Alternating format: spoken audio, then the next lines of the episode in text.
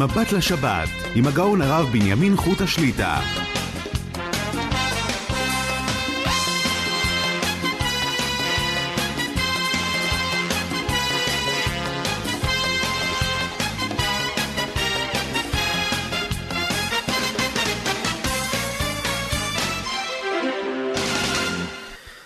שלום וברכה, ברוך השם, נפגשים לשעתיים, מבט לשבת, ערב שבת קודש, פרשת וארא, שבת מברכין, מכריזים על ראש חודש, שבט, שיהיה בעזרת השם ביום שני הבא עלינו לטובה, שלכולם חודש טוב ומבורך, שיהיו בשורות טובות.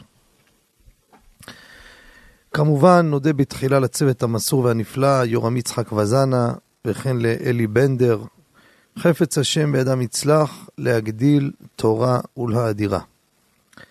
מאזינים המעוניינים לעלות לשידור ולשאול את שאלותיהם יכולים להתקשר כבר למספר 077 22 22 211 לאחר מכן שלוחה 8 להשאיר השאלה בקול ברור עם מספר טלפון יחזרו עליכם מההפקה. אני חוזר שוב 077 22 22 שתיים, אחת, אחת, לאחר מכן שלוחה שמונה.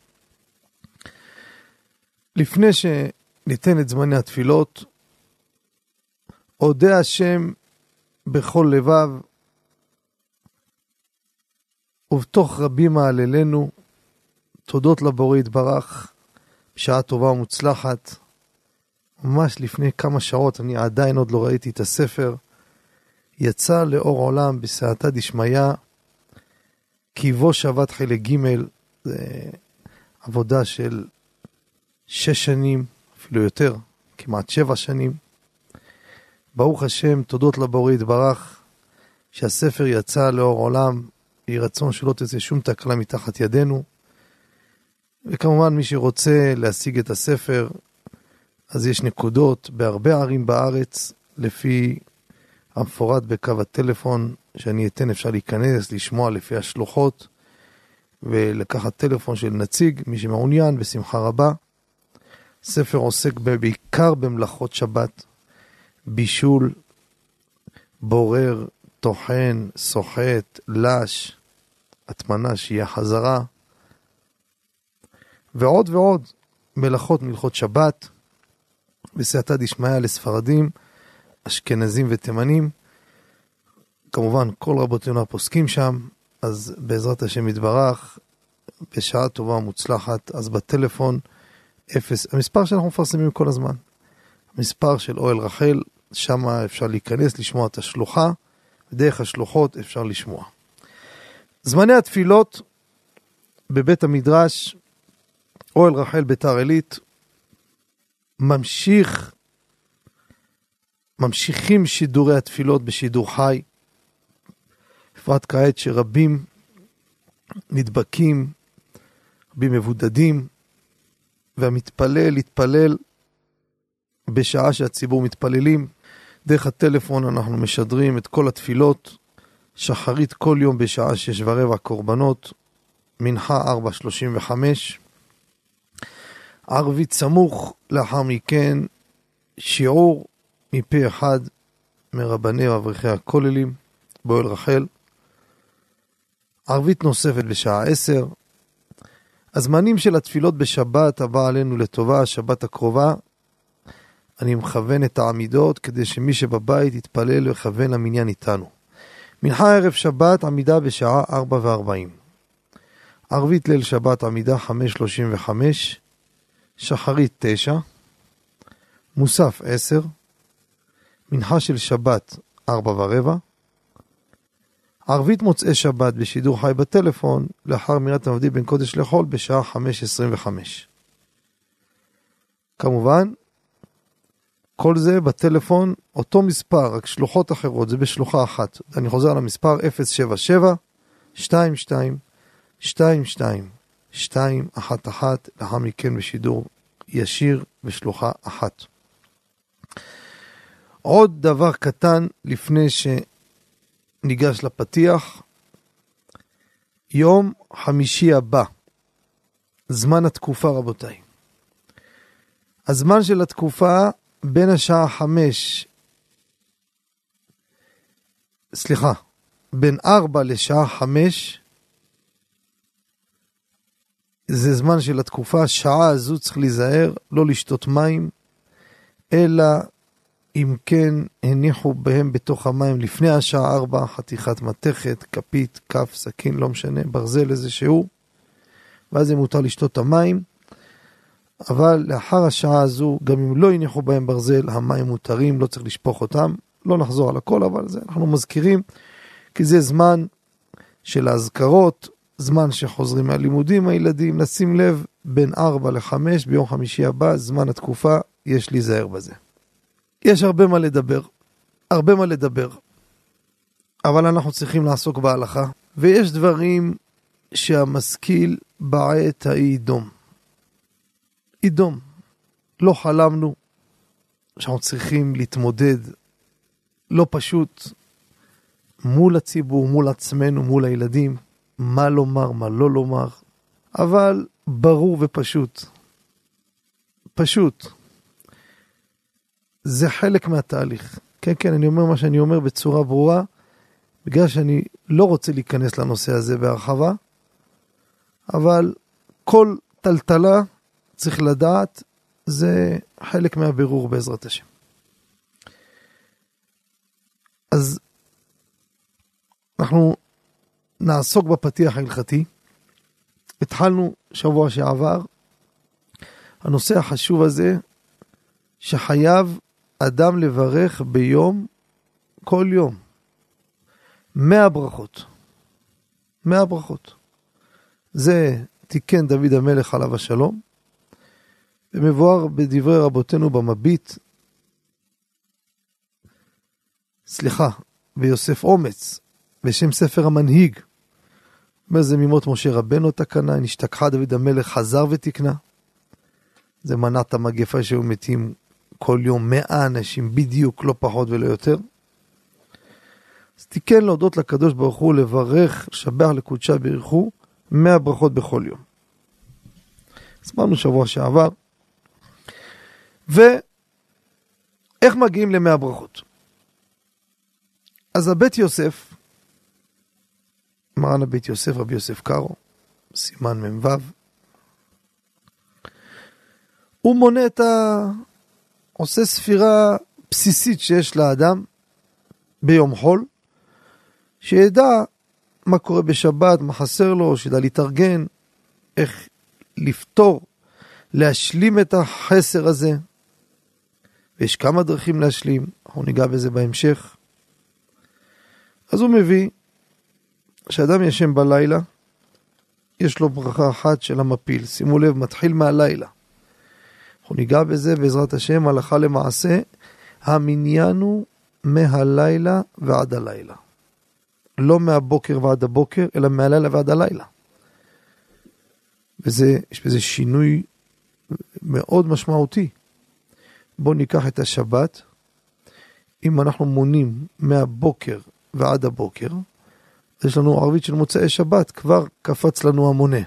אבל אם נלך מהלילה עד הלילה, אז מערבית ליל שבת, עד שיוצא שבת, שזה עדיין לפני ערבית, יש לנו חסר גדול. אז זה מאוד משתנה, שבתות, חגים. אז פה מתחיל למנות מהלילה.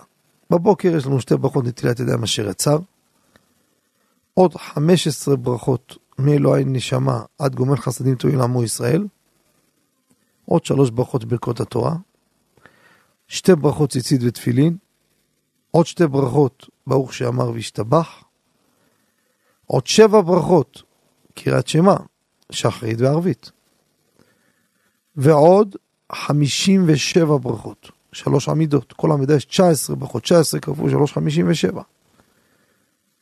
ועוד 12 ברכות שיש בשתי סעודות בכל יום, נטילת ידיים, המוציא, וארבעה ברכות של ברכת המזון, כפול שתי סעודות, יוצא 12 ברכות, סך הכל 101 ברכות. זה ביום חול רגיל. שבת, אנחנו נצטרך לתת פתרונות כשחסר מה עושים, מה משלים, לכתחילה בשעת הדחק, כפי שניגע בהמשך. המוסיף יותר ממאה ברכות בכל יום, הרי זה משובח, כותב האש של אברהם, אומר דוד המלך, והוספתי על תהילתך. אמרנו, נגענו, שבוע שעבר, חשוב מאוד למנות את הברכות. יש כאלו שלמדו שזה חלק מהמצווה ממש למנות, בסדר, הידור. עכשיו, מה קורה? אדם שחסר לו, והוא רוצה לצאת ידי חובה על זה שהוא שומע ממישהו אחר. מדין שומע כעונה. לדוגמה, בתענית, צום, אין לך סעודות, חסרים ברכות. האם יכול לצאת, לצאת על ידי אחר? אפילו שהוא יודע לברך בעצמו. אומר הפרי מגדים במשבטות זהב סביב קטן ג' שעת הדחק רשאי אדם להשלים על ידי שישמע ממישהו אחר ושומע כעונה ועולה לו למאה ברכות. ברכה שיש לה פתיחה וחתימה. זה חידוש גדול, סידור אגרש מגרמייזה. אומר חידוש גדול מאוד רבותיי. יש ברכות שיש להם פתיחה, בלי, לדוגמה, ברוך אתה השם אלוקים רם שהכל נהיה מדברו, פתיחה, אין לה חתימה ברוך. יש ברכות כמו אשר יצר, ברוך אתה השם אלוקים מלך העולם, אשר יצר, ומס וחותם, ברוך אתה השם, רופא כל בשר מפליא לעשות. אותו דבר ברוך שאמר, ברוך שאמר והיה העולם, באמצע יש לנו את הפתיחה, ברוך אתה השם, אלם וכולי, ברוך אשר אתה השם, ואיך מעולה בתשבחות. זה פתיחה וחתימה. אומר סידור הגרש מגרמאי, זה אומר ברכה שיש לה פתיחה וחתימה, במונה עולה לשתי ברכות. אבל פתח הדביר, וככה מי שיראה את כל מניין הברכות שהבית יוסף כתב, ככה פשטות, עולה לברכה אחת. עובדה שמרן הבית יוסף מנה שמה את ברוך שאמר, את אשר יצר, כיחידה. זה ראיה שגם שיש פתיחה וחתימה, זה עולה לברכה אחת. חזרת העמידה. מה קורה חזרת העמידה? כמובן, לא ניכנס לכל השיטות, נאמר הלכה למעשה. שעת הדחק, והמשנה ברורה, סעיף קטן י"ד, כותב בלשון אפשר, ואמרנו בעבר שלשון אפשר בפוסקים זה לא לשון ספק, זה לשון ענווה. אפשר. הוא לא בא מכריע ככה בצורה החליטית. לשון אפשר, פשט הדחק, אפשר להשלים ברכות על ידי חזרת העמידה. אותו דבר ברכת מעין שבע. גם הברכה הזו, אדם מונה אותה, עולה לו לברכה. עכשיו, יש שאלה מעניינת שנשאל בשו"ת בצל החוכמה.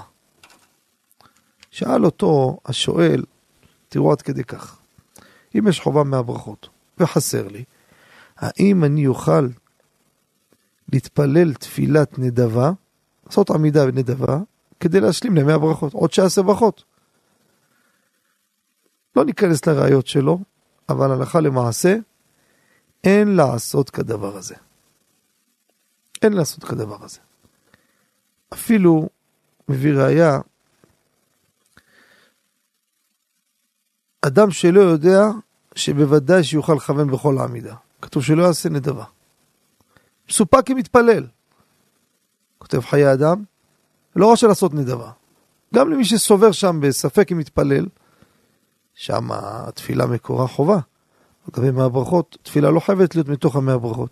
לכן הלכה למעשה, אי אפשר לעשות כדבר הזה.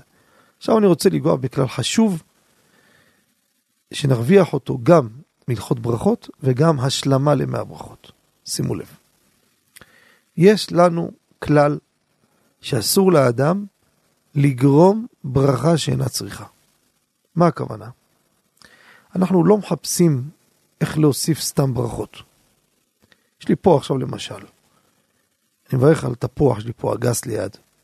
לא משנה, אני לא אגיד, אני מכוון רק על התפוח בשביל לברך עוד פעם על האגס ועל האפרסק, על האפרסמון, לא. זה ברכה שאינה צריכה. ברכה אחת פותרת אותם, נגמר הסיפור. עכשיו, מה קורה שאדם בשבת, אני רוצה לסב, להשלים למאה ברכות, אחרי הקידוש, לפני המוציא, לטעום מהסלטים, מזה עץ, אדמה ושהכול. קצת. נזהר לא לכל שיעור, לא להסתבר ברכה האחרונה. לכאורה ברכה שאינה צריכה. למה? אם לא תעשה את זה, תכף המוציא יפתור את זה, למה אתה מוסיף ברכות? שאלה, וזה הפוסקים התירו. לצורך השלמה לימי הברכות, מותר לעשות את זה. עוד דוגמה, אדם רוצה לדחות את אכילת הפירות, שימו לב, בקינוח שבסעודת שבת. אומר לא, לא, לא, אני אוכל אותם אחרי ברכת מזון. למה תרוויח? הרי כל מקרה בתוך הסעודה מברכים ברכה ראשונה. כן, אבל אני ארוויח ברכה אחרונה. אם אני אוכל אותם בתוך הסעודה, ברכת המזון פותר את ברכת או נפשות או מעין שלוש של הפירות. אז אני מעדיף לדחות את זה אחרי הסעודה, כדי, מה לעשות? שיהיה לי עוד ברכה למאה הברכות. צד שני, אני רוצה לאכול פרי ולכוון שפרי הבא נברך עוד פעם, זה אסור. מה קורה פה? אז רבותיי, יש כלל, ונשמע את הכלל הזה, הכלל הזה אומר אותו גאון רבנו זלמן, בסימן ראש צדיק, סעיף ד' וה', וגם מרן רבי עובדיה בחווה דעת, חלק ו' סימן כ"ו, מביא אותו בפשטות. שימו לב מה הכלל. מתי מותר לגרום ברכה שאינה צריכה לצורך 100 ברכות? יש לי פה אינטרס, לא סתם אני עושה את זה, בשביל להגיע למניין 100 ברכות. שימו לב. אם הברכה לא מיוחדת למאכל הזה, לדוגמה, אני דוחה את הפירות לאחר ברכת המזון, כדי להוסיף ברכה, שברכת המזון אמרנו שלא תפתור לי את הברכה האחרונה. הרי ברכת המזון היא לא מיוחדת לפירות, היא ברכה כללית, אלא שהיא פותרת את הפירות. שוב, מה יפתור לי את הברכה של הפירות עכשיו אם הייתי אוכל? ברכת המזון. ברכת המזון לא מיוחד בשביל פירות, מיוחד בשביל הלחם, אלא מה? הוא גם פותר את זה. זאת אומרת, הברכה היא לא מיוחדת לצורך הדבר הזה. פה אין בזה בעיה ומותר לי. אבל כשיש לי ברכה מיוחדת לדבר הזה, לדוגמה, הנה, אני עכשיו יש לי פה ברכה מיוחדת, בורא פרי העץ, על הפרי. אני רוצה שהפרי הבא לברך עליו שוב. מה אתה גורם פה? יש פה ברכה מיוחדת. זה לא ברכה כללית שאני בעצם בורח ממנה. איפה שיש ברכה מיוחדת, אני לא יכול לגרום להביא ברכה נוספת. איפה שיש לי ברכה שהיא כללית, כמו הדוגמה שאמרנו, ואותו דבר, בואו ניקח את הפריטיף שעושים. מה זה פריטיף? מה זה? מה זה הדבר הזה? הברכות שמברכים אחרי הקידוש לפני המוציא. מה אני עושה פה? אני בעצם, יש לי פה ברכה שאני מברך עץ אדמה שהכל. יכלתי לפתור את זה, נו איך היית פותר את זה? אם היית ממתין עוד קצת, נו, ואז מה? ברכה כללית של הסעודה מוציא את הפותרת את זה, לא ברכה ספיישל. פה מותר לי לעשות את זה, זה הכלל, ולכן לצורך מהברכות זה אפשרי. כן, השבוע ביקשו, בגלל שהיה כל היום התרמה, אז יהיה עוד מקבצי פרסומות, אז אנחנו נאלץ לעצור פה את הפתיח. ניתן שוב את הטלפון, למאזינים 077 22 22 211 לאחר מכן שלוחה 8 לשיר השאלה בכל ברור עם מספר טלפון יחזרו, יחזרו עליכם מההפקה. אנחנו נצא להפסקה ומיד נשוב למאזינים הנפלאים. יהיה לנו יותר זמן למאזינים השבוע. בבקשה. אתם מאזינים ל"מבט לשבת" עם הרב בנימין חוטה. שבנו מהפסקה, ניגש למאזין, לפני כן ניתן שוב את הטלפון 077 22 22 211 לאחר מכן שלוחה 8 לשירה של אבי קובר ומספר טלפון, יחזרו עליכם מההפקה. שלום וערב טוב. שלום, שלום. שלום וברכה. אה, השאלה שלי, רציתי לשאול, אה, אדם שקבעו לו טסט מהמשרד הרישוי, ושעה מוקדמת בבוקר, ובפרט בחורף אי אפשר להתפלל לשחרית ולהספיק לטסט. האם יש פתרון כגון לעשות את זה ההפך? שאלה יפה מאוד, שגם אנחנו לפי הכללים שנאמר, זה ייתן תשובה לעוד מקרים. שואל פה המאזין הנכבד שאלה מאוד מאוד חשובה. לומד נהיגה, אתם יודעים היום כמה מכבידים ומחמירים, ועד שנותנים טסט, וזה המון כסף, שיעורים לפני, וזה סיפור לא פשוט. קבעו לו טסט בשעה שש וחצי בבוקר. אין מצב שיתפלל לפני, מה יעשה? מה... לא, לא הגיע הזמן תפילה. אם מותר לו לפני התפילה לעשות את הטסט הזה. מרן שולחן אור סימן פט סעיף ג' כותב, אסור לו להתעסק בצרכיו, או ללך לדרך עד שיתפלל תפילת שמונה עשרה. זה כלל, אסור לצאת לדרך, אסור להתעסק בדברים שאדם צריך לפני התפילה.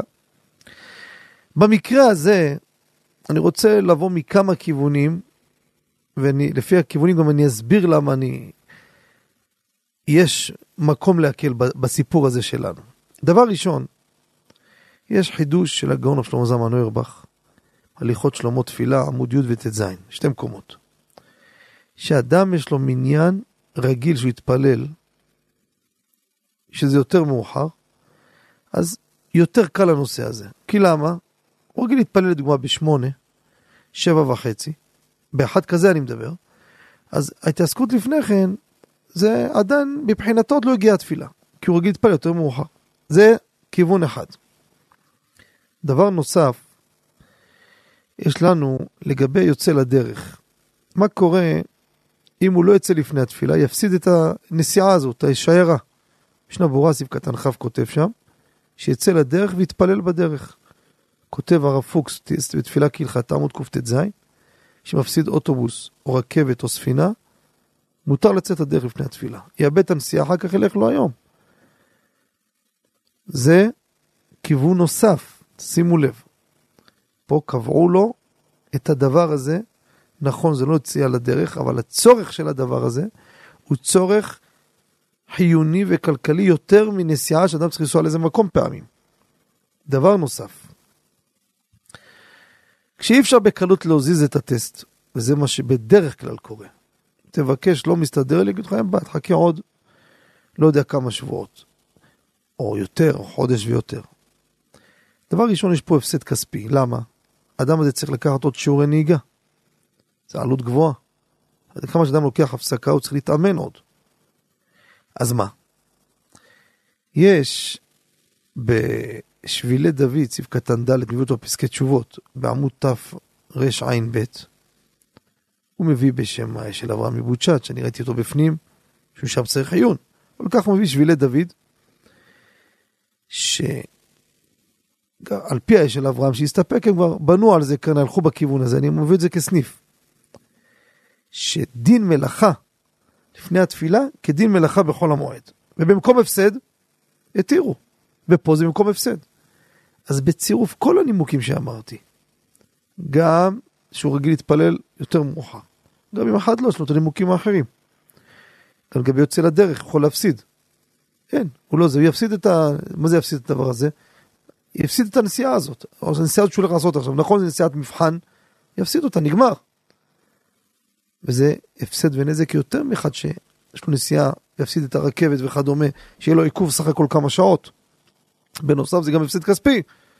לכן הלכה למעשה, אם אין אפשרות להחליף עם מישהו, ליותר uh, מאוחר, אפשרי, ומיד אחרי זה ילך להתפלל כמה שפחות, שלא יהיה uh, הפסק והתעכבות לפני התפילה.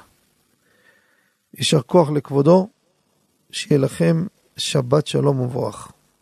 תודה רבה, שבת שלום. ברוכים תהיו. נעבור למאזין הבא, שלום וערב טוב. שלום הרב.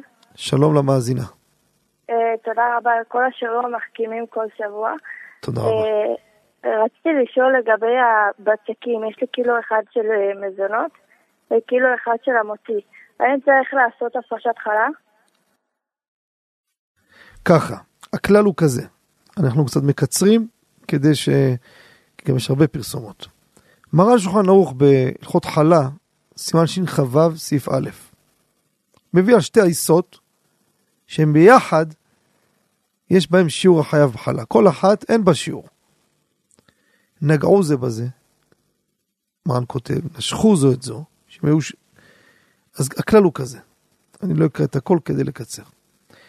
אם שתי העיסות, יש הקפדה עליהן, שיהיו כל אחד בנפרד. אני עכשיו עושה פה מתוקות ועושה רגילות. יש אחד יגיד לך, אין לי בעיה, אני מערבב את הכל באותו שקית, אחר כך לא מפריע לי. לא מפריע, לא מפריע לך, מצטרף. אבל, תקרא דוגמא, קילו אחד דוגמא עושה רוגלח. קילו אחד עושה בורקס. אנשים לא מערבבים את זה, זה מאבד, גם היופי, גם הטעם, הכל. מקפידים. כל עוד שיש הקפדה ביניהם, הם לא מצטרפים לשיעור חלה. אם אין הקפדה, לא שצריכים לאחר מכן לערבב, לא. העיסה עצמה שמדביקים אותה מיחד, זה מספיק. עצם העובדה שאני לא מקפיד לאחר מכן, לא אכפת לי אם יתערבבו ביחד, זה כבר מצרף אותם ועושים אה, הפרשה, כמובן שמצטרפים ביחד לשיעור, אז יש הפרשה כדין עיסה אחת. זה בקצרה, אה, כן, אומרים לי פה פרסומות כבר, אז אה, יישר כוח ושבת שלום ומבורך. כן, אנחנו נצא להפסקה, ומיד, מיד, שיסיימו את הפרסומות, נשוב למאזינים הנכבדים, בבקשה. אתם מאזינים ל"מבט לשבת" עם הרב בנימין חוטה.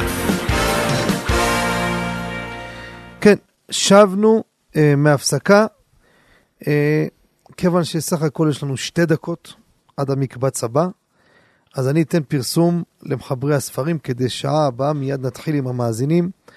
אז ככה, יש לנו ספר מאוד מעניין הגיע למערכת, לקחי ישרים. חיבר אותו הרב הגאון דניאל כהן, שליטה מירושלים. מה שהוא עשה, לקח את המסילת ישרים, מחולק לפי נושאים בסדר א'-ב'. לפי נושאים. איפה דיבר המסילת ישרים על גאווה, איפה דיבר על ענווה, איפה דיבר על כעס, הכל מסודר. טלפון, ספר מאוד מעניין, 02 57 10 972, אני חוזר שוב, 02 5710 972. ספר נוסף, ספר המחנות, חיבר אותו הרב הגאון, יעקב שלטי שליטה, מאיר בני ברק. ספר מקיף על דברים שבקדושה במקום לא נקי, דיני בית הכנסת. הטלפון 054-848-2849, אני חוזר שוב, 054-84-82-849.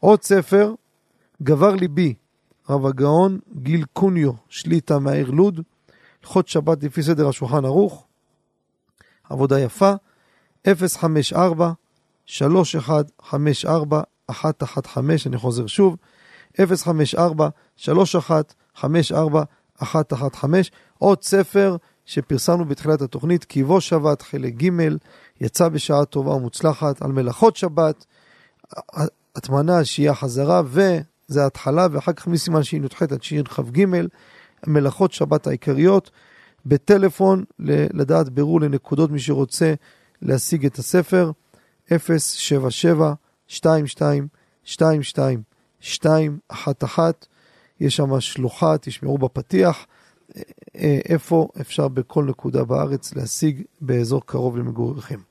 כן, אנחנו נצא שוב להפסקה, ותחילת שעה הבאה נשוב למאזינים הנכבדים, בבקשה.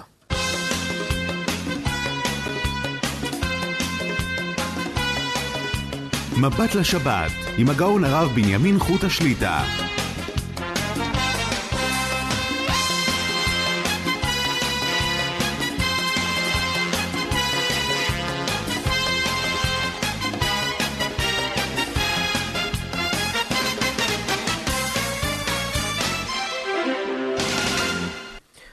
שבנו לשעה שנייה מבט לשבת, ערב שבת קודש פרשת וירא, שבת מברכין, מכריזים ראש חודש, שבט ביום שני.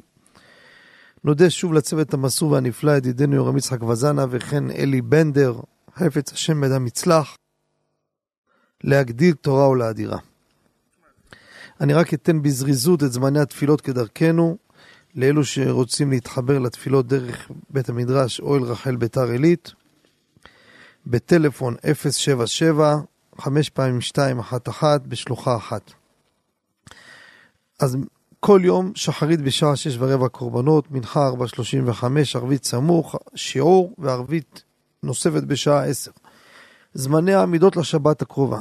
מנחה ערב שבת עמידה בשעה 4 ו-40, עמידה של ערבית 5.35, שחרית 9, מוסף 10, מנחה של שבת 4 ורבע, ערבית מוצאי שבת בשידור חי בטלפון לאחר אמירת המבדיל בין קודש לחול בשעה 5.25, לאחר מכן חבורת הרשב"י ביחד עם המאזינים.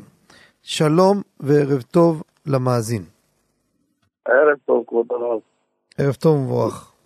יש לי שאלה בקשר לתפילת ערבית, שאני לא יכול להתפלל במניין, ויש תפילה מנחה.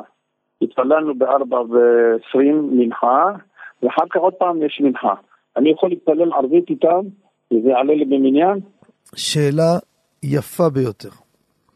מאזין הנכבד אומר נעלה טרמפ, נתחבר עם עניין של תפילה אחת, נעשה את המעמידה, אבל אני עושה תפילה אחרת, האם זו תפילה במניין או לא.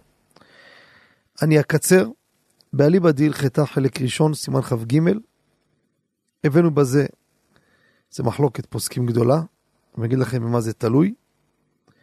מרן ברש ל"ו סעיף ג' כותב, לגבי הערבית, אדם מגיע בערבית באיחור, מצא ציבור שקראו קריאת שמע, רוצים לעשות את העמידה, עושה איתם עמידה קודם כל, תרוויח איתם את העמידה, אחרי זה קורא קריאת שמע עם ברכותיה. אומר המגן אברהם, אם בא לבית הכנסת בשעה שמתחילים באריכות, הציבור מתחיל ערבית, והוא לא יתפלל מנחה, יריץ מנחה בעוד שהם קוראים קריאת שמע וברכותיה, ואחר כך יתפלל ערבית עם הציבור. אומר המגן אברהם, כן, ואחר כך חוזר קריאת שמע וברכותיה כמובן, בלילה. אומר המגן אברהם, לא ימתין להתפלל מנחה בשעה שיתפללו ערבית. למה? רוצה לעשות את מנחה עם ציבור שעושים ערבית, זה לא לעשות. עכשיו, בספר הבאנו דעות בפוסקים שלמדו לא ככה. וגם כן, זה לא הבאתי בספר, לאחר זמן, ראיתי חזון עובדיה יום טוב, עמוד קי"ד, לגבי תפילה במניין, אפילו שמתפלל תפילה אחרת, נחשב לתפילה בציבור, אומר בין ארץ ישראל בחוץ לארץ ביום טוב שני, מתפלל תפילה של חול, נחשב לתפילה בציבור. לכן הלכה למעשה, אם אין לכבודו שום דרך, לא תשיג מניין. אין לך אפשרות, תעשה את זה מצוין. אם יש אפשרות, אפילו עם קצת מאמץ, לא לעשות את הרעיון הזה, כי זה לא פשוט שזה נחשב לך לתפילה במניין. זה ממש בזריזות, קצר וקולע. יישר כוח לכבודו, שיהיה לכם שבת שלום ומבורך. תודה רבה. תודה. נעבור למאזין הבא. שלום וערב טוב. שלום הרב. שלום עליכם. רציתי לשאול, אה, מי שהולך ביום שישי, יש לו סוג של כולל מחוץ לעיר, סמוך לעיר, אה, והוא משלים שם מניין, המניין הזה בדרך כלל זה שעות גבוהות. עכשיו, בזמן הזה שהנט אה, מאוחר, וקצת מתחילים לפני הנט, השאלה, עצם היציאה שהוא יוצא לחוץ לעיר להשלים את המניין, ועצם התפילה, כיוון שזה מניין מצומצם, אז כאילו אין להם מניין, שאלה אם אפשר לעשות את זה או שזה בעיה. אז ככה, להתפלל עם מניין לפני הזמן, אין היתר לעשות תפילה מניין של פועלים דבר ראשון, לפני הזריחה, לפני הנץ העמידה, אבל יש אנשים שהם זקוקים לדבר הזה. הם מראים לעבוד על מלאכתם, ולהם מותר לכתחילה לעשות את זה. עכשיו, מה קורה אחד שהוא, הוא לא פועל. אז ככה, כבודו מביא שהמניין הזה צריכים להשלים להם מניין, הם בבעיה רצינית. זאת אומרת שיש פה ערך גדול של זיכוי הרבים. זאת אומרת, אם אנחנו לא נחזק אותם, יכול להיות חלילה שהמניין הזה ייפול. עניין שנופל, הרבים לא מתפללים בבית כנסת במניין הרבה זמן, ועוד ועוד תקלות מהניסיון שבית כנסת נסגר, המון יהדות יורדת באותו אזור. שאנשים, זה הדבר היחיד, הסמן היהודי באזור, שצריכים משהו, זה המקום שלהם. ולכן גם מותר לך לנסוע בשביל זה לפני כן. לכן הלכה למעשה, במקרה שכבודו מביא, שהוא הולך לזה, אם יכול רק להשאיר להם עניין ואחרי זה להתפלל בזמן, זה הכי טוב, לפעמים אי אפשר. יש עוד סידורים, עוד ועוד ועוד. בזה יהיה תלוי. עכשיו, יש מקרה שנגיד אדם נמצא במסגרת והראש כהן מחייב את האנשים את פעמים פועלים, כי אם לא, אנשים האלו לא יהיה להם עניין. אז חוץ מזיכוי הרבים, אם זה הפרנסה של האדם, אז לא גרע הוא כמניין פועלים, כאילו הוא פועל, מה זה משנה? אם לא זה, יזרקו אותו. יגיד, אדוני, זה התנאי שלי. אז גם מצד זה יפתור את הבעיה.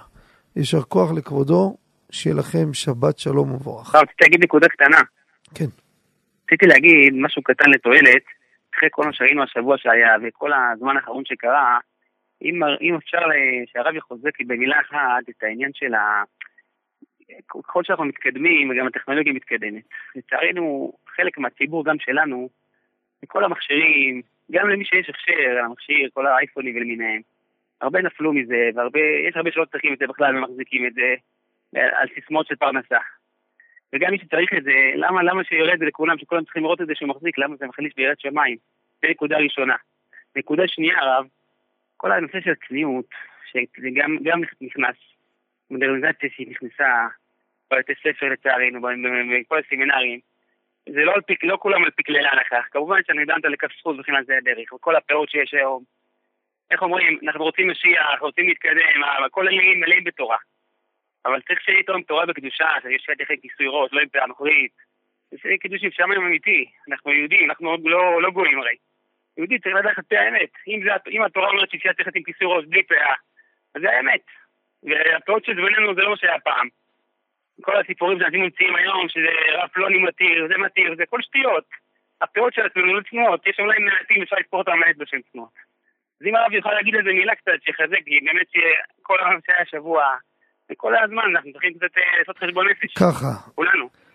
כבודו העלה פה כמה וכמה נושאים שכל נושא צריך לדבר עליו באריכות. לומר סתם משפט קטן, מה שהיה השבוע, אה, עוד פעם אני סוגר את הפה. יש הרבה מה לדבר, בכמה מישורים, אבל קיבלתי הערב מכתב, סיפרתי לכם, אני נמצא באיזה כינוס, ואחד מרבני הקהילות, הביא לי מכתב של הגאון הרב אייכנשטיין, ראש ישיבת יד אהרון. הוציא מכתב, אני לא אקרא אותו, אבל קראתי אותו הערב, כמה דברים הם חזקים ביותר. מכתב ארוך הוא כותב, והוא מסביר שיש לנו בעיה רצינית, שיש טשטוש, שאנשים, יש להם הערכה וסגידה לדמויות מסוימות, רק הם שוכחים שזה לא דמויות בתור גדולי תורה. יש אנשים נשברים, איך זה קורה אדם כזה גדול? קודם כל שהם צריכים קצת להתעשת. לא מדבר ספציפית פלוני או פלוני, לפעמים ההתלהבות מאנשים שהם לא בקטגוריה של מה שאדם מצפה, וממילא האכזבה שלו היא אחרת. זו נקודה מאוד חשובה. לא כל מי שיש לו מיקרופון, או כל עיתונאי, או כל סופר, לא משנה, עם כל הערכה, וזה חשוב, במקצועו יכול להיות שהוא מספר אחד, זה לא סותר. לא סותר. יכול להיות גם פרופסור בהדסה, מספר אחד, אבל הוא פרופסור. לבוא ולקבל את זה כאיזה מכה, שאיך קורה דבר כזה, דמות תורנית, זה לא דמות תורנית. רבותיי, קצת פרופורציה. מכתב ארוך הוא כותב, לא אוכל לקרוא אותו עכשיו, אבל זה, זה ממש נותן מים קרים על נפש העפה. עכשיו, על עצם הדבר וכל מה שמסביב, ועם הילדים וכל הסיפור, זה סיפור ארוך ומורכב. ויש הרבה מה לדבר, הרבה מה לדבר, אבל יש זמנים שצריך לסגור את הפה. רבותיי, זמנים שצריך לסגור את הפה, אנחנו נמצאים ברדיו, יש הרבה מה לומר, אתם שומעים איך אני מתאפק, ובכמה וכמה חזיתות, ואולי עוד יגיע זמן שנוכל לדבר, אבל ברור שכל התוהו ובוהו הזה, זה אנחנו חיים כבר בשטנץ כזה של כמה שנים מטלטלה לטלטלה, ופשוט שעוד היד נטויה. לכן אני תמיד אומר, תמיד להישאר חזקים, לא להתבלבל. ולא יאמר מאזין או מאזינה, איך אפשר לא להתבלבל? יש ניסיונות, יש, לאף אחד אין ביטוח, רבותיי, אין לאף אחד ביטוח, אין אפוטרופוס לשום חטא, בעיקר בעריות. וכל אחד, כל אחד יכול חלילה וחס להגיע למקומות הכי חשוכים. כן. כמובן צריך להתחזק, אדם צריך לעשות משמרת, וזה גם הנקודה השנייה. כל נושא של הטכנולוגיה, אין ספק שעצם שהורסת כל חלקה טובה, כל חלקה טובה. די, זה כבר, אפשר לעשות תוכניות שלמות, רק סיפורים, סיפורים, כל שבוע, ועוד סיפור, ועוד סיפור, ועוד מישהו, ועוד מישהו. ונופלים, נופלים, נופלים כמו זבובים. ונופלים, רבותיי, נופלים. איך גיבורים נפלו, גיבורים נופלים. ואדם צריך להיות חכם, כן, אל תבנו לידי ניסיון, צריך להתפלל שלא חלילה. ועוד נקודה אחת, תראו את התרגום על סוף קהלת, על הפסוק. סוף דבר הכל נשמע, את האלוהים ירא, את מצוותיו שמור, וכולי. אומרים את זה כל פעם לפני ברכת המזון. כל המפרשים הסבירו מה שהסבירו, לתרגום אומר, כל מי שעושה חטא, שימו לב, בסתר, סוף דבר הכל נשמע. בור העולם מפרסם אותו. כל חטא שאדם יעשה בסתר, אם לא יעשה תשובה, בסוף זה יתגלה, לא יעזור. ואותם אנשים שעושים דברים, אני לא מדבר חלילה על זה או על זה או על זה. לאחרונה כל פעם קמים ויוצצים להם סיפורים בכמויות על פלוני הזה ופלוני הזה ופלוני הזה. שידעו אותם אנשים ששומעים ועושים ופוגעים בסתר ועושים והשעה משחקת להם. סוף דבר הכל נשמע. בסוף בעולם מנהל את העולם. הוא ידאג שהדברים יתפרסמו. לשים לב לדברים האלו, ו... ולכן זה נוגע גם כן בנושא המכשירים שכבודו נגע, אבל לא נוכל להאריך מדי. פתחת נושא לא פשוט, ויש לנו עומס, והזמן הוא קצר, אבל כבודו העלה את זה אז כמובן, אבל צריך לדבר בזה בהרחבה. יישר כוח, שיהיה לכם שבת שלום ומבורך. תודה רבה. ברוכים תהיו. נעבור למאזין הבא, שלום וערב טוב. שלום וערב טוב, כבוד הרב. שלום וברכה. רצינו לשאול הרב לגבי הנחת תפילין בבית הכנסת בבוקר, לברך בקול בזמן שאנשים נמצאים בקורבנות וכל הדברים האלו באמצע מפריע להם. האם יש בזה בעיה? יפה. קודם כל צריך לדעת שאי אפשר לברך בקול להפריע לאנשים. מצד אחד, יש לנו מעלה חשובה לברך בקול. זה גם כן ברכה שלא עונים עליה אמן, היא פחות בדרגה מאשר ברכה שעונים עליה אמן. בפרט, הזוהר כותב, ב, ב, מביא את זה ברכת השולחן בחלק א' דף קס, ברכה צריכה להיות שאחד מברך ושניים יענו אמן. כדי שיעלה שבחו של קודשה בריחו על ידי שלושה בני אדם. תראו אפילו, דרכי משה בקס"ז, הבן איש חי במסעי סעיף י"ד. תראו מה הוא כותב.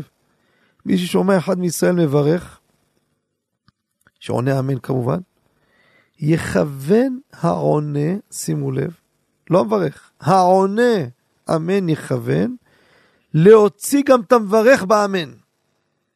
כשהוא מברך, אין לו אמן, הפסיד אמן. הוא כמה מעלה, יש בזה אריכות גדולה מאוד בנושא של עניית אמן, בכל הנושא של הברכות. אז כל עוד שזה לא הפרעה, אנשים מתפללים בשקט איכשהו, נו, אבל אם זה מפריע לאנשים, בפרט שיש חזן שמוביל וכולם איתו ביחד, ודאי שאי אפשר להפריע לציבור. עם כל הכבוד לזיכוי הרבים והכל טוב ויפה, צריך לעשות חשבון, האם בזיכוי הזה יכול להיות תקלות. אני זוכר שהתחלתי פה לפני שנים ברדיו. התחלתי אומר, תראה מה זה, עדיין יברך שהכל נהיה בדברו. יענו לך 100-150 אלף אמן. אה, עסק גדול. אחרי זה, אמר לי מישהו, והוא צודק, והפסקתי מיד בהתחלה זה היה. באמת, זה טוב ויפה מה שאתה עושה. שידור חי, עשינו תפילות בשידור חי. אבל תראה, השיעור הזה, יש לו שידור חוזר. מפיצים אותו במערכות שאנשים יושבים ומקשיבים. נו, איזה תקלות יהיו? זה יענה אמן יתומה, מה שווה? כל טוב ויפה, זיכוי הרבים הכל. ראית תקלה, תחפש זקת ערבים ודברים אחרים. אם זה לא חלק בית יוסף, יש תקלות, קח צעד אחורה. גם פה אותו דבר, אתה רוצה לזכות והכל, אבל יש פה הפרעה לאחרים, זה אי אפשר לעשות את זה. יישר כוח לכבודו, שיהיה לכם שבת שלום ומבורך. כן, אנחנו נחזור להפסקת פרסומות, ומיד נשוב לתוכנית למאזינים, בבקשה. אתם מאזינים ל"מבט לשבת" עם הרב בנימין חוטה. שבנו למאזינים, שלום וערב טוב. שלום וברכה, כבוד מורנו ורבנו ועטרת ראשנו. שלום עליכם. שלום לכם. רציתי לשאול שאלה. הגיע אלינו בעיר שלנו אדם אחד וביקש לכתוב ספר תורה, ספר הפטרות, ובתוך הספר הפטרות היו שותפים שלושה אנשים. אחד מהשותפים הוא ערבי. הוא רצה לכתוב את הספר הפטרות בתנאי שהוא גם יהיה שותף, גם השם שלו יופיע, שיהיה לו זכות והנצחה לו ולדורותיו אחריו. השאלה היא, האם לאפשר לכתוב שם שלו בספר תורה, שם שלו במשפחה שלו כמובן, או שזה לא מתאים ולא יאה ונוריד אותו לגמרי מהעניין. שאלה מעניינת ביותר. בואו נדבר על מקרה שכבר הלכו, לקחו שותפות והביאו את הספר הפטרה. אנחנו נמצאים עכשיו בבעיה שהשותף הזה, השלישי אומר, תשמע, אני רוצה שתרשמו את השם שלי להצלחה. אני גם תרמתי, הרי תרמתי כי אני מאמין בדת שלכם, אז אני רוצה ברכה. נצירות שכבר היה שותף איתם. לעניות דעתי, אני לא רואה בזה בעיה, ואני אסביר. גם לגבי ברכה, מי שברך, או להבדיל לעשות השכבה, תפילה על נפטר. בפוסקים, זה עוד התחיל בספר חסידים, סימן תשצ, לגבי השכבה, שכותב אם היה נוכרי גוי שעשה טובות ליהודים, יכולים לבקש לקדוש ברוך הוא שיקל בדינו. ויש שם ראיות. יש מרן הר עובדיה מביא בחוות דעת, אפילו לדוגמה אחד שאביו גוי, אמא שלו יהודי, הוא יהודי, אבא שלו הגוי הזה עזר לו כל כך ומת. אומר הרב, יכול להגיד עליו קדיש עד כדי כך. חזון עובדיה אבלות, חלק ג' עמוד יש ל"ח מביא, גם כן לגבי חיילים דרוזים שמאמינים, לא עובדי עבודה זרה, מתגייסים, מוסרים נפשם על הגנת תושבי ישראל. יש גם כן לגבי מי שברך, גם בחוות דעת שהזכרתי חלק ו' סימן ס' ועוד מקומות. ויש אריכות בזה, מי שגם בחזון עובדיה. זאת אומרת שאין שום בעיה לעשות את זה. מה זה משנה אם אני מברך או אני כותב? מראש, להגיד, לעשות דבר כזה, זה דבר שיראה מוזר. זה... דברים מוזרים אנחנו לא עושים, לא שיש בעיה בזה. כל דבר שהוא, זה כמו שאני לא אגיד לאדם, תשים, תקשיב, תשים תיק ספר תואר בצבע ורוד. זה דבר, זה מבלבל את האנשים. מציאות שקרתה וכבר תרמו ויש שותפות וזו הדרישה, לעניות דעתי, אפשר לרשום אותו ואני לא רואה בזה חשש. ככה נראה בפשטות. רבנו, תודה רבה על הכל, כוח. תורה ואדיר. תודה רבה וכן לאמור שלכם שבת שלום ומבורך. תודה רבה. נעבור למאזין הבא. שלום וערב טוב. שלום עליכם כבוד הרב. שלום עליכם. אה, רצינו לשאול שאלה אחת לגבי שטיפת כלים בשבת. אה, אה, אחד החברים אמר לנו שאבא שלו מפריע לו שהכלים לא שטופים, הוא עצמו לא מפריע לו. שואל אם, אם הוא ישטוף בשבילו, האם זה נקרא, אה, האם רק לאותו אחד שזה מפריע לו, זה, ואפילו נגיד זה לא מפריע, לא מפריע לאבא שלו. הוא יודע שההורים ודאי יהיה נחת רוח להם אם, אם, אם הבית יהיה מסודר יותר, הוא עושה את זה לשם כיבוד הורים. אבל אין פה ממש מלאכה אסורה. השאלה אם זה, כן. זה יעזור להתיר את זה. אז ככה, השאלה מתחלקת לשני חלקים. החלק הראשון, קודם כל צריך לראות האם הפעולה היא מותרת. כיבוד אב ואם, נחת, קצת מפריע, אין היתר לשטוף כלים, אם לא משתמשים בהם, או יש צד שהשתמשו בהם בשבת. אם יודעים שלא משתמשים בהם, אסור לשטוף, זה איסור הכנה משבת ליום חול. אמרנו שבוע שעבר, יש פעמים שזה ממש יכול ריח, או אי נעימות, אנשים באים, או ממש מציק מאוד, יש אנשים, זה מטריד אותם מאוד מאוד, אז זה דבר שהוא מותר. קודם כל זה להגדיר מה מותר, מה אסור. עכשיו אני רוצה לומר כלל. אם הפעולה מותרת בגלל המציאות שיש פה אדם שכך וכך, לא משנה אם הוא עושה או מישהו אחר עושה. כל מלאכה שמותרת בשבת, גם אם אני עושה אותה למישהו שמותר, שיש לו צורך ולי לא, מותר. יש חידוש. בסימן שי"ט, חיים מביא שולחנו של אברהם. גם בזה אמרנו איזה מהלך מעניין, בעזרת השם בספר החדש שיצא כיבוש שבת חלק ג', שי"ט, שהוא נוקט שולחנו של אברהם, שגם בורר אוכל מתוך פסולת, שמותר, אם אני בורר עבור מישהו אחר, כי אני לא אוכל את זה. לדוגמה, הגברת עכשיו בוררת לי מהתערובת, מוציאה את כל המלפפונים מהסלט. למה אני אוכל את המלפפונים? אבל היא לא אוכלת את המלפפונים. אומר שולחנו של אברהם צריכה לטעום קצת. חומרה, זה לא חובה מעיקר הדין. זאת אומרת, הפעולה היא מותרת. יש פה מישהו שאוכל, נהנה. גם פה. אם יש פה מציאות שמישהו מפריע לו, בהפרעה כזו שעל פי ההלכה, אם הוא היה עושה היה מותר, מותר גם שאחרים יעשו, ואין בזה בעיה. כן, פה הכנה, אני עושה את זה בשבילו, ולא זה מותר. יישר כוח, שיהיה לכם שבת שלום ומבורך. עוד שאלה הרב אה, לגבי אה, טבילת כלים. הביאו לנו לכולל אה, כוסות, ויש מקווה גברים באזור שהוא קרוב. הייתה שאלה אם, אם, אם אפשר לטבול, ב... הרב הזכיר את זה בעבר יפה. שיש בעיה של גזל במקוואות פרטיים. שאלה אם.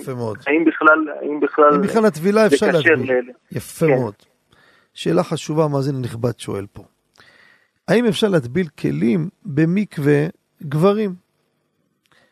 מרן, ביורה דעה קכ סעיף א', ששם הסעיף הראשון בסימן של טבילת כלים, כותב צריך להטביל את הכלים במקווה או מעיין של 40 סאה.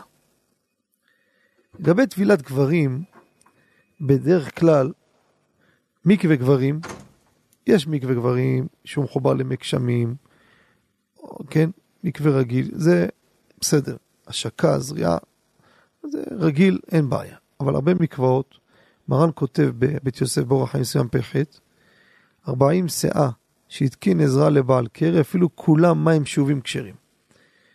אז מקווה נשים ודאי שזה לא ככה, ודאי שאפשר להטביל בו.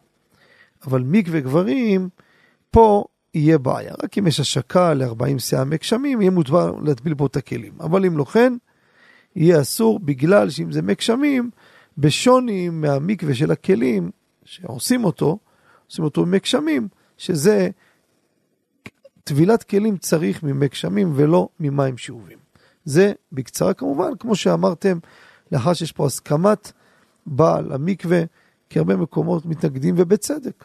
גם אם אני אגיד אני לא, אני חריג, הטעם הוא מוצדק ואי אפשר לשנות מדעת בעל הבית. היו פעמים שבאו, אנשים החליק להם הכלי, נשבר, סכין נפלה למטה, לא הוציא אותו, מישהו נפצע, זכוכיות, אתה משבית את כל המקווה, סיפורים, סיפורים לא חסר. לכן, אם יש הוראה ברורה, אין מה לעשות, כי מי שיעשה לו ככה, משנה מדעת בעל הבית, הרי זה גזלן, ברכה לבטלה, מצווה בעבירה, זה כמה סדרת בעיות על מה שהוא יתחכם. אבל מצד הלכות טבילת כלים, זה החילוק שאמרנו. יישר כוח לכבודו, שיהיה לכם שבת שלום ומבורך. כן, אנחנו אה, נצא שוב להפסק. אה, יש עוד מאזין, בבקשה. שלום וברכה למאזין.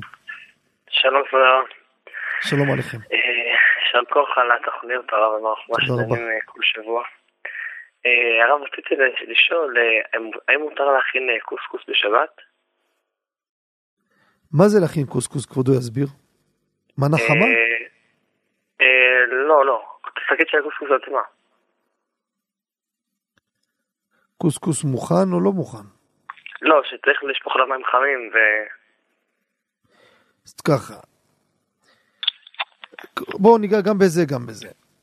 מנה חמה, דיברנו ובדקתי כמה פעמים עשיתי בדיקות. מי שעושה מנה חמה קוסקוס או פירה זה איסור תורה, איסור לש. עשיתי כמה ניסיונות. כששמים בהם את המים, זה לא משנה חם או לא חם, זה מתגבל מאליו בלי צורך לערבב אותו, וזה איסור לש, זה ברור. עכשיו, כשאני לוקח, אה, אה, כמו שאמרתם, אבקה, מה זה אבקה? אה, זה הקוסקוס. בעיקרון, בעיקרון, מצד בישול, אם אני אעשה אותו בכלי שני, כלי שני לא מבשל. רק מה? יש, יש שרצו לומר, דבר שלא ראוי ואני עשי, עשיתי אותו מוכן, יש בזה בעיה. אבל יש לזה ראיות בפוסקים, שאין בזה איסור מצד התיקון או משהו כזה, וזה לא נקרא בישול, ומעיקר הדין, אם זה נעשה באופן שאין פה בעיה של בישול, אז אין בזה איסור מלאכה בשבת. אבל אם זה לא כן, יש בזה בעיה. זה בתמצית העניין. שיהיה לכם שבת שלום ומבורך. אנחנו נצא להפסקה ומיד, מיד, ו- ותכף נחזור למאזינים בבקשה. אתם מאזינים ל"מבט לשבת" עם הרב בנימין חוטה. שבנו למאזינים, שלום וערב טוב למאזין. שלום הרב. שלום עליכם. שתי שאלות בבקשה כבוד הרב. שאלה ראשונה, אה, לגבי הנוסח של מי שברך, שנוהגים לעשות מי שברך לאיש, אומרים מי שברך לאבותינו, שעושים מי שברך לאישה, אומרים מי שברך לאמותינו. השאלה אם יש לזה מקור, שאפשר להגיד תמיד מי שברך לאבותינו. ושאלה שנייה, לגבי אישה שהיא עוסקת בייצור ותפאורה, האם היא יכולה לעצב ולעשות תפאורה גם באירועים שהם אה, מעורבים. ככה, שתי שאלות חשובות ביותר. אני אגע בשאלה הראשונה, אני לא מאמין שנצליח לגוע בשנייה, כי ממש נשאר לנו זמן קצר מאוד לסיומה של התוכנית. זה ככה, זה התוכנית השבוע. אז בואו ניגע בשאלה הראשונה. יש שאלות ותשובות פרי השדה בחלק ג' סימן ק"ע. יש מנהג שמברכים אישה חולה, לא עליכם, לא עלינו, מזכירים מי שברך אבותינו, לא אמותינו. מדוע? הוא כותב, כיוון שבאמותינו הייתה רחל אמנו, והיא מתה בעת הלידה, לא רוצים להזכיר קטרוג שלא יהיה חלילה לחולה. זה הסיבה. הרב חיררי, הגאון הרב חיררי, יש לו שו"ת שער שמעון אחד. חלק סימן כ"ד, הביא שם שם האשל, מערכת מ"ז. אומר, מצינו שברך אבותינו, באבות הקדושים, ברך את אברהם בכל, יצחק כתוב יברכהו השם, יעקב כתוב יברך אותו, אצל אמהות לא כתוב בתורה שבירכו אותם. לכן, זה הסיבה שהם נוהגים. אבל הספרדים, בני עדות המזרח, המנהג שתמיד מזכירים בנשים אמותינו, בגברים אבותינו. אז הוא מסביר שמה, בישות שער שמעון אחד. וגם באימהות מצינו, לא ישיר, אבל מצינו ברכה. איפה? שרה נאמר לאברהם אבינו ואומר אלוקים אל אברהם, שרה אשתך וברכתי אותה. גם נתתי ממנה לך בן. לגבי רות, תן השם את האישה הבאה לביתך וכולי וכולי. ולכן אנחנו בכל, כיוון שבהם נאמר ברכה וגם ברכה, אז את האימהות אומרים לנשים. ואת הברכה של האבות, שגם באבות בעיקר מוזכר הברכות, אז מזכירים אותם, מזכירים אותם בגברים. זה, זה מה שדבר היחיד שראיתי לגבי השאלה הזו. לגבי, לגבי השאלה, אוי אוי אוי, בסדר, אז בלי שבוע הבא, אני מקווה לא לשכוח, אני מבקש שיעלו את כבודו. שאלה מאוד חשובה לגבי מעצבת אירועים, מה היא תעשה באירועים מעורבים. זה שבוע הבא, נשאר לנו פחות מדקה. תודה לכבודו, שבת שלום ומבורך. נודה שוב לצוות המסור יורם יצחק וזנה וכן אלי בנדר. חפץ השם ואדם יצלח להגדיל תורה ולאדירה וכן ליהודה חבא פה בירושלים. מאזינים יקרים ונכבדים, שיהיה לכם שבת שלום, חודש טוב ומבורך. שוב אני מודיע כי בוא שבת חלק ג' בשעה טובה יצא. מי שרוצה להשיג אותו בטלפון. יש שם שלוחות, ישמע בכל אזור, איפה קרוב אליו, ייגש לנקודה ויוכל להשיג את הספר 077 22 22 211 לאחר מכן תשמעו את השלוחות לפי הפירוט, התפריט. שיהיה לכולם שבת שלום, היו ברוכים ונשתמע בשבוע הבא.